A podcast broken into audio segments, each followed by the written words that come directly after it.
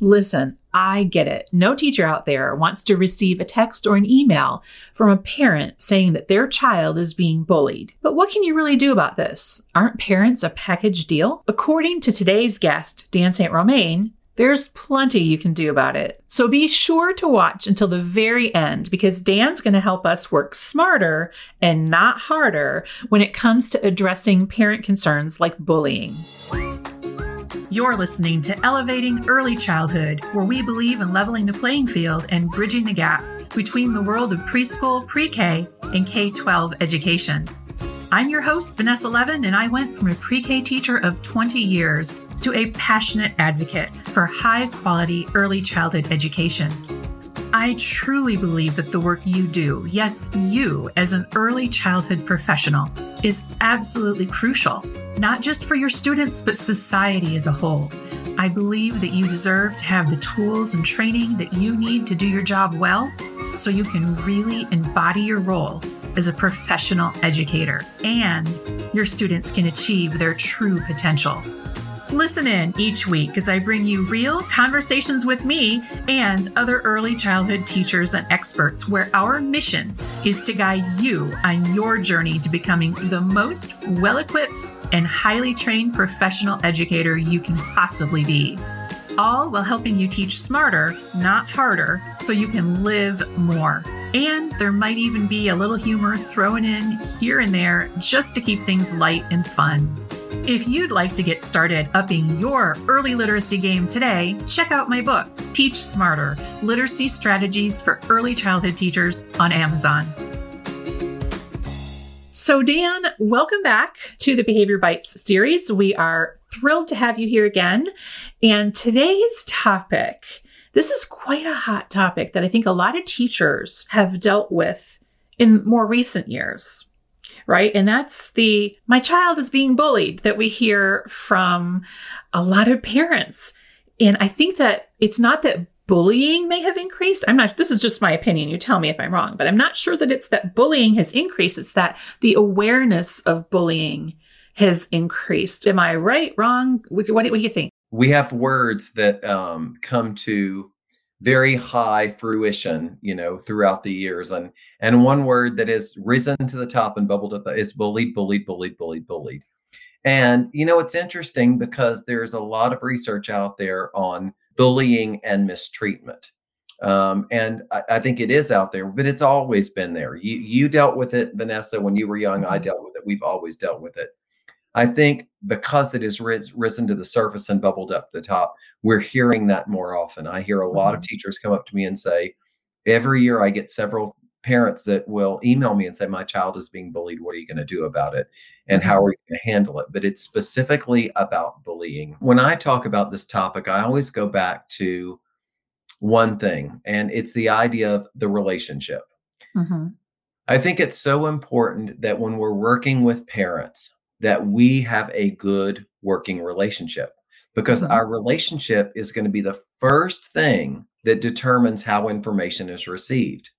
And then, as you know this, I always talk about when working with parents, you have to build a bridge before you walk on it.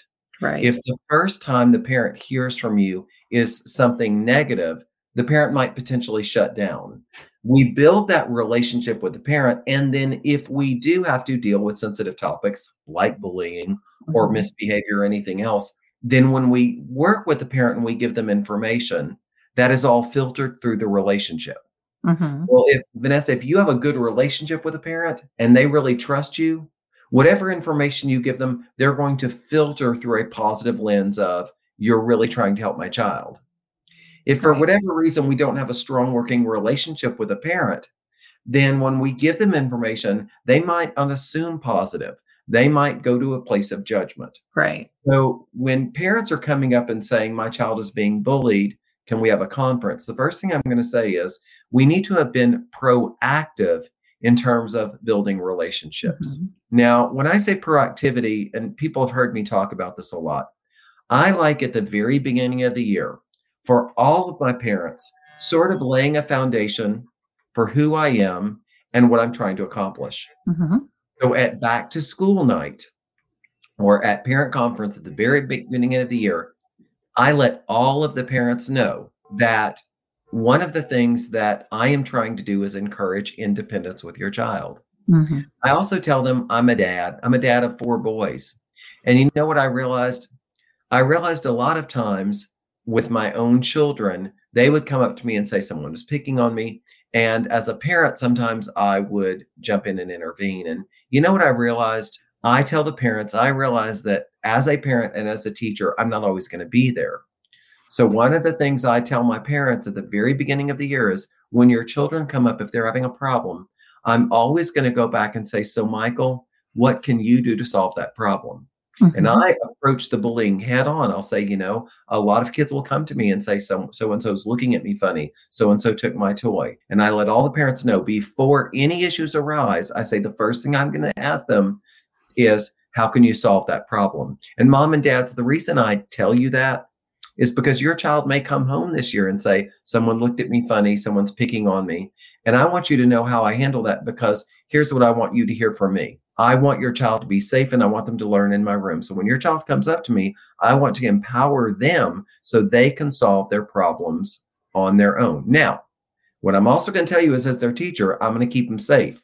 They come and tell me someone's picking on me, my radar is going to go up. I'm going to be doing a whole lot more monitoring of that situation. So I proactively work with the parents so the parents know going into the whole entire year, this is how I handle those situations. Right. Now, tell the parents. Obviously, if your child tells you that, please let me know, send me an email because I want to be aware of that. But what I find that does, Vanessa, is number one, it helps the parents understand right from the beginning how you deal with those situations mm-hmm. so that if later their child does say, I told the teacher Johnny was picking on me and they didn't do anything about it. I want you to know what I am trying to accomplish, and that is to help yeah. your child solve that problem. So, really being proactive and teaching the parents before issues mm-hmm. arrive, I think really is powerful. Absolutely. I am a huge proponent of back to school night, parent orientation, whatever you might call it, wherever you are. It's called many different things,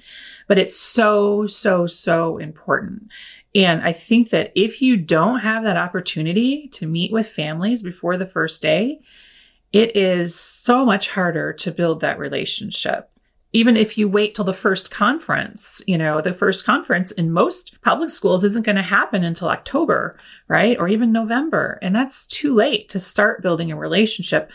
At least in my opinion, I could be wrong. I mean, there's, I'm certain there have been people who've done it successfully, but I think it's so important that everyone knows that, every parent knows that before their child even sets foot in your classroom right? Because until then, you're going to be on shaky ground, I think, as far as a relationship goes. And you know, a lot of stuff happens in those first, what, four to eight weeks.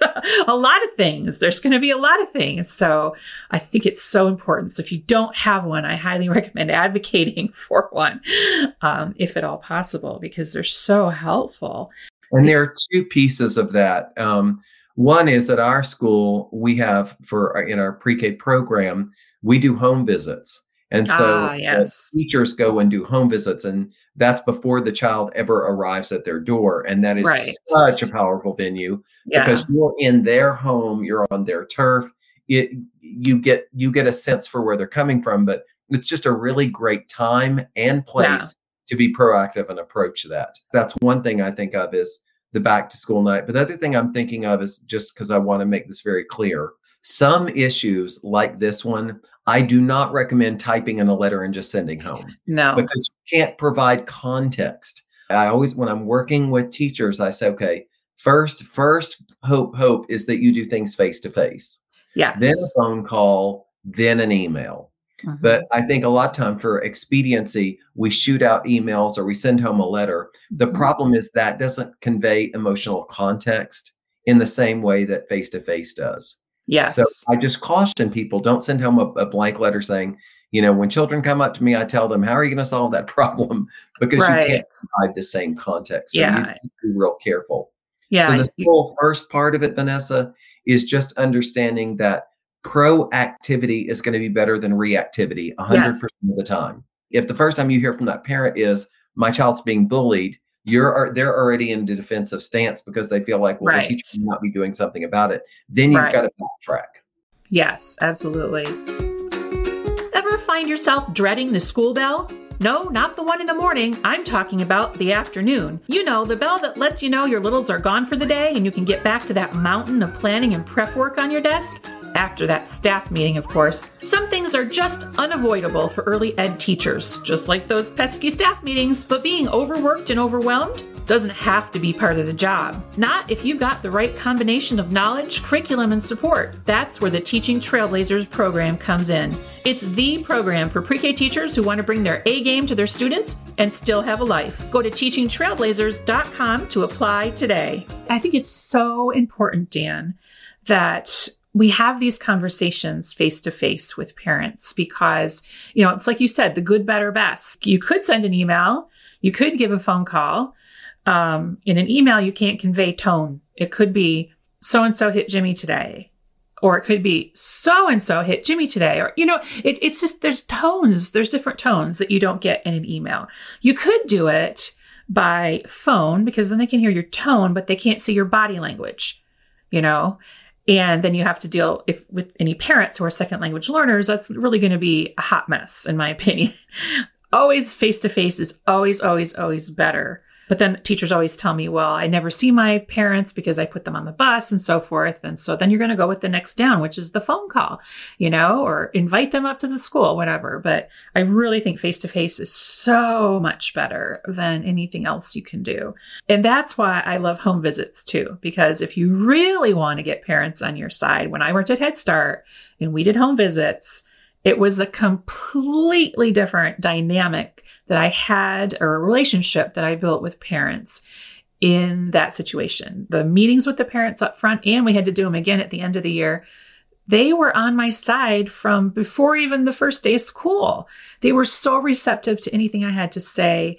I really felt like that we were more of a school family because of it. So I, I totally applaud your former district because that is super unusual for a public school uh, to do that. And I, it's something I really missed, but at the same time, they always stressed me out quite a bit as well.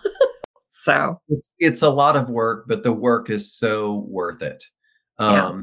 Now, when we're talking about, I know this is specifically on dealing with my child just being bullied but I want to reiterate that point because Vanessa, it's an important one. If a parent sends home a note saying my child is bullied, a parent sends home a note saying my child said this or anything that is mm-hmm. contentious, do not reply in that same format of a note. Right. So if I get, and we've all had those emails, Vanessa, it's happened where you can tell this parent is not a happy person. I will send an email say, say thank you so much for bringing this my, to my attention. Please call me at 3:15 so we can talk about this. Mm-hmm. You know, it's yeah. it's and I know that's work, but trust me, that is such a better situation mm-hmm. than you just shooting out an email. I know the email's quicker, but then you shoot an email and say, you know, I appreciate you bringing this to my attention, but your son didn't give you the whole story. Will they read it? My son didn't give me the whole story. You know, I mean, they read all this tone into it. So right. you have a good point about um, making sure that you try to alleviate that. Yeah. Um, so let's go to another, the next section of this, Vanessa, which is okay, well, what if the school year's already started and mm-hmm. I may not have had a chance to develop the relationship, but I'm getting this, you know, email or this note, or the parent is saying my child's being bullied. This is, I think, sometimes a pivotal piece of information that I learned the hard way. And that is Vanessa, when a parent tells you my son is being bullied or they bring up any uh, any problem to you, I have found one of the absolute best ways to disarm the situation is to thank them. Oh, I appreciate you bringing this to my attention. You know, sometimes these problems happen and I don't know about them, and I can't solve the problem. But when you bring it to my attention, we can work together. You have you have no idea how much I appreciate you letting me know this. Oh wow, that's great. That's powerful. It's very powerful because if they're in defensive mode, they're waiting just because of the way human behavior works. They're waiting to become more defensive. It's just like a child who says, I'm not going to do that and say, You're right, you don't have to do that. Like they don't know what to do with that. When mm-hmm. there's a mm-hmm. push, you're expecting a pull. Right. So when a parent says something and you validate and thank them, it disarms them. They feel validated. It strengthens the relationship. And you can say, you know what I know? Bottom line is both of us want your child to be safe. This information helps me. Let's talk about it. like right away, it just completely takes the tension out of it. And val- you know, when I have a parent coming up, I want to talk to you. I'm so upset. I'm so upset. Before they can ever rant on any concern they have, I say, You have no idea how much I appreciate you coming up here. You don't, you just, you don't understand. Because now that you and I can sit, I bet we can work through this. You know, and I can yeah. just see their shoulders come down because they feel like I'm not being defensive. So sometimes I think you have to go a little overboard in a genuine way. Right. Validate them so that they move out of defensive mode into what your next piece is, which is problem solving mode. Right. So validation, I think, Vanessa, is critical for bringing the tension down. So then you can go back to the common goal of what I know, mom, both of us want the best for your child. Yes. Talk about what's happened. Yeah. So I've taken defensiveness down a notch and now they're less likely to be as combative. I love that piece of advice, Dan. It's so crucial. The way that you respond to accusations or or just statements like those can make you just because of human behavior like you said makes you want to be defensive because oh no he's not being bullied or you know whatever not under my watch. And instead flipping that situation taking a breath because it, it can be after you've had a hard day at work right? And you've worked all day with these children and you're dismissing them for the day and you're thinking about all the things you have to do next. You have to put on your next hat. You have to go to a staff meeting. You have to do lesson plans and report cards and all this. And instead, you have a parent confronting you, you're you already have a short fuse. you know what I mean? Your uh, tolerance for these types of things have gone way down. By the time you're dismissing children, you're you're tired, and so it can be really an easy way to just come back at them with the defensiveness. But instead, flipping it on its head can just make everything so much better instead of harder. And we always, around here, we always want to teach smarter and not harder, right? And I think this is the exact way to do it. The other piece about that, Vanessa, is, and, and I'm I always am genuine. I really, I'm not trying to just like say things to diffuse the situation. I really do appreciate. I would much rather a parent come to me with a concern than to fester and talk about right. all, you know, talk to all the other parents about it. And right. I've had that situation as well. So yeah. when I tell them I appreciate them coming to me, I am being very genuine. But I find when I go to that stance, and and you know what's so interesting, Vanessa, is this isn't just about contentious parent discussions. When right, a colleague right. comes up to me upset, anybody, what I find is when I go to that place of empathy, concern, and appreciation for them bringing it to my attention, you know what else it does, Vanessa? It buys me time to take a minute right. to bring step back to get it because my initial reaction might say, "Yeah, mom, I understand that, but your child, you know," and all of a sudden, right. now it's he said, she said, and you get into defensive mode, and then that blows up into a power struggle. Right. So when I when I really get into the habit of validating as a first step, it allows me time to take a deep breath to figure out how I do want to respond. Now, right. you said, Vanessa, at the end of a long day, your fuse is short. And here's what I'm going to say you may not have an answer for that parent at that time. So, the first thing we do is we validate, and then you can easily defer by saying, Mom, I want to give this my undivided attention. Mm-hmm. We have mm-hmm. a faculty meeting that is starting in five minutes. May I call you in about an hour? Or do you mind coming back right after lunch? So you can still buy time without, you know, and I'm not going to say, oh, well, let's talk about it next week. No, give them a reason for why that specific time doesn't work, but then bring it. And when I tell them, because I want to give you my undivided attention, mm-hmm. and because this is a serious issue, can um, do you mind if we meet at this time right at four o'clock you know or whatever mm-hmm. and then that also buys you more time to cool off and think about how you want to deal with it right in addition to proactivity and being proactive by being um, building a relationship, in addition to validating concerns, one of the most important things we can do when dealing with difficult behaviors is watch our timing. Mm-hmm. I know a lot of times a parent will come up and I'll watch them. They'll look at a teacher and they'll say, My son said Johnny was picking on him. And the very well intentioned teacher looks at the parent and says, but what your son didn't tell you and i'm like okay no no no like mom is in defensive mode she's not ready to hear what her child has done wrong she mm-hmm. needs to hear that but not at that time mm-hmm. we have to understand when people are in defensive mode input is turned off, output is turned on. Right. Mom needs to be able to vent in a safe space, but she may not be ready to hear what she needs to hear at that time. That's Right. when you defer because that same parent that's yelling and is upset will also come back to you at a different time. You can see they're vulnerable, going, I don't know what to do with my child. You know, I'm, Mhm. I'm frustrated. And you can look and you say, okay, now they're vulnerable. Now I can go in and we can work through the problem. So Right. timing is critical when addressing this issue. Yes, I totally agree.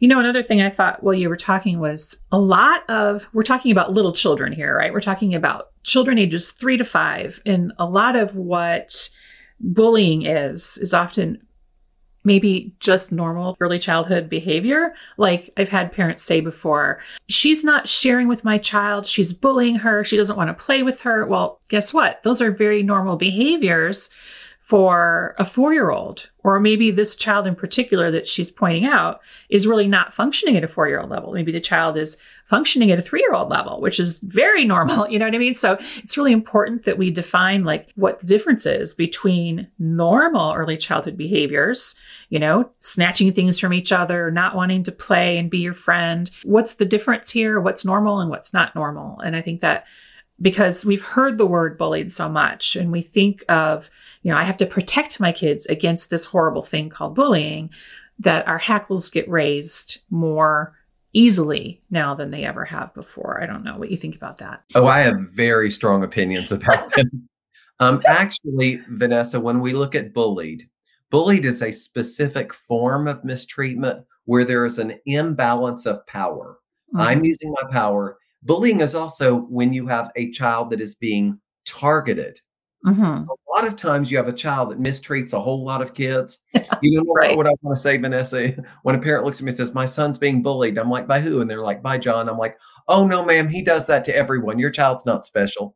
Of course, I would, I would never say that. And I don't mean to be so flippant about this, but Mhm. bullying is a specific type of mistreatment where it's an imbalance of power and one child is being specifically targeted and we have a lot less of that than you know a lot of people will just throw the term bullying on any type of mistreatment now that Mhm. doesn't mean that it makes it okay just because it's not bullying but Right. you bring up a good point in that when a parent says my child is being bullied i'll say talk to me of what is happening he's calling my son names. Okay if you tell me he's calling him names i can work through that. What else? Oh he you know grabbed toys out. Okay we're going to work on respecting personal space. Like operationally define what the behavior is and deal with the behavior rather Right. than real general terms like bullied because i am going to also tell you this vanessa if you look at me and say your son is bullying my son you are name calling my child. You're right. you're calling my son a name just like you're saying my son's calling. So that term bullied I, I have a lot of issues with because i think it is overused. And although i do not agree with mistreatment parts of mistreatment when kids call each other names or they aren't, aren't nice or they won't share is a very very developmentally um, typical behavior for young children as you say Well, Dan, I think you have given us, again, your behavior bites are awesome because you give us so much um, packed information into this just one short episode. So I really appreciate that. And I know our audience does too. So, where can um, our listeners or our viewers continue the conversation with you? What's the best way to do that? To do that? I have a website and it's just my name, www.dansaintromain.com. But I will tell you the easiest way to find me is just to type out my name and do a search on it, and my website will pop right up. From there, they can get to my Instagram, Twitter, Facebook. I do all of those. That's awesome. Thank you so much. And I want to thank all of our listeners um, for taking the time to join us today and either listen or watch. And until next time, I'm Vanessa Levin. This is Dan St. Romain.